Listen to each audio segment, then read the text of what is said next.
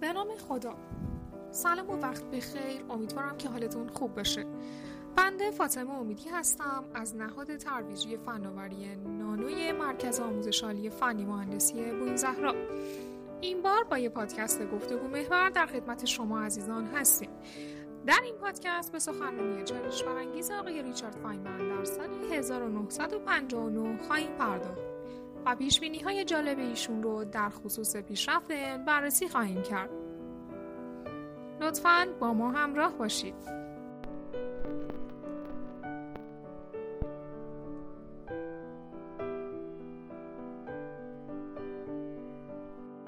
خب سلام بنده محمد هاشمی هستم و باعث افتخاری که اعلام کنم امروز در خدمت آقای ریچارد فایمن هستیم و به مصاحبه در خصوص سخنرانی جنجالی ایشون که در همایش فیزیک آمریکا داشتند خواهیم پرداخت. پس با ما همراه باشید. سلام و وقت بخیر. خدمت شما و شنوندگان عزیز. امیدوارم گفتگوی مفیدی داشته باشیم. آقای فاینمن به عنوان سوال اول و شروع مصاحبه بنده ارز کنم که شما در سخنرانی جذابتون اینطور عنوان کردین که چرا نتوان 24 جلد دایره المعارف بریتانیا رو بر سر سنجاق نگارش کرد؟ آیا امکان داره در این خصوص توضیحات بیشتری ارائه بدین؟ بله بله همینطوره. سر یک سوزن داره قطر یک شانزدهم اینچ است. اگر آن را 25 هزار بار بزرگ کنید سطح آن برابر با سطح کل صفحات دایره المعارف می باشد. بنابراین نیاز است که همه نوشته های آن را 25 هزار بار کوچک کنید. آیا این امکان پذیر است؟ قدرت تشخیص چشم در حدود 125 اینچ است. اگر دایره المعارف را یک دوم ضرب در ده به توان منفی 6 بار کوچک کنیم ابعاد آن به اندازه قطر یک نقطه کوچک خواهد شد.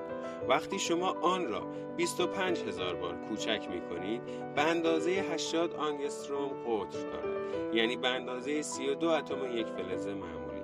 به عبارت دیگر یکی از آن نقطه ها سطحی برابر با هزار اتم را دارا می باشد بسیار عالی. آقای فایمن شما خودتون به راهکار برای به وقوع پیوستن این مهم اندیشیده اید؟ البته آنچه مهم است این است که ما چطور کوچک بنویسیم اکنون هیچ روش استانداردی برای انجام این کار نداریم.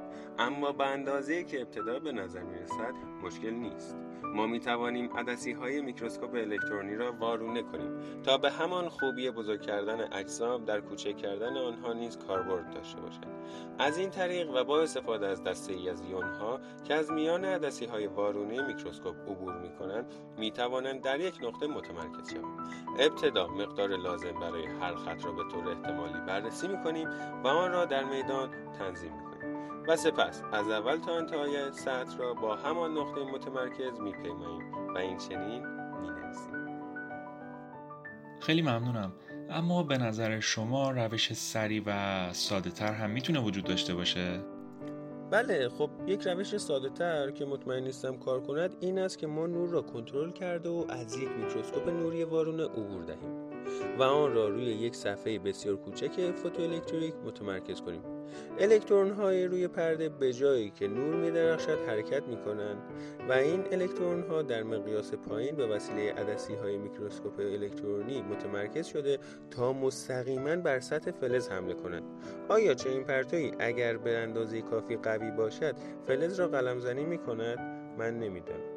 اگر بر سطوح فلزی عمل نکند ممکن است سطوحی بیابیم که سوزن اصلی را پوشش دهد تا تغییرات ناشی از بمباران الکترونی را بتوانیم تشخیص دهیم. بسیار متشکرم. و اما شما در خصوص میکروسکوپ های پیشرفته تر هم مطلبی رو بیان فرموده بودید. بله درسته. به نظر شما چگونه امروزه کدی با 125 اتم در هر قسمت را می‌توان خواند؟ میکروسکوپ های الکترونی به اندازه کافی خوب نیستند بیشترین دقت آنها در حدود ده آنگستروم است. زمانی که بر روی مقیاس کوچک صحبت می کنیم بهبود دقت میکروسکوپ ها تا 100 مرتبه نیاز است. طول موج الکترون در چنین میکروسکوپی یک بیستم آنگستروم است. پس با قوانین پرش الکترونی تناقضی ندارد و می توان با آنها اتم های منفرد را دید. آقای فایمن منظور شما در خصوص مقیاس کوچک چیست؟ خب اینطور خدمتتون ارز کنم که زیست شناسان این حقیقت را که اطلاعات زیادی را می‌توان در فضای کمی گردآوری کرد رو می‌دونن. چطور؟ در کوچکترین سلول ها همه اطلاعات برای بافت یک مخلوق پیچیده همانند خودمان ذخیره می شود اطلاعاتی همانند این که آیا چشمان قهوه‌ای داریم آیا صفت متفکر بودن را داریم یا آیا اینکه باید استخوان فک جنین با یک سوراخ کوچک در کنارش رشد کند تا بعدها یک رشته عصبی از میان آن رشد نماید. همه این اطلاعات در بخش کوچکی از سلول که به صورت رشته های دراز مولکولی دی ای است وجود دارد و برای خانه اطلاعاتی سلول پنجاه اتم استفاده شده است. بسیار خوب.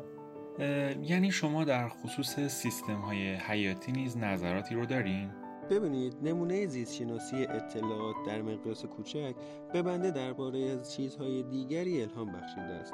به طوری که یک سیستم زیستشناسی تا حد زیادی می‌تواند کوچک باشد. سلول ها بسیار ریز هستند اما بسیار فعال. آنها ذرات مختلفی تولید می کنند، می چرخند، تکان می خورند و انواع کارهای حیرت آور انجام می دهند. و همه اینها در مقیاس کوچک است. همچنین اطلاعات ذخیره می کنند یک سوال قابل توجه مطرح است. آیا چیز بسیار کوچکی می توانیم بسازیم که آنچه ما می خواهیم را انجام دهد؟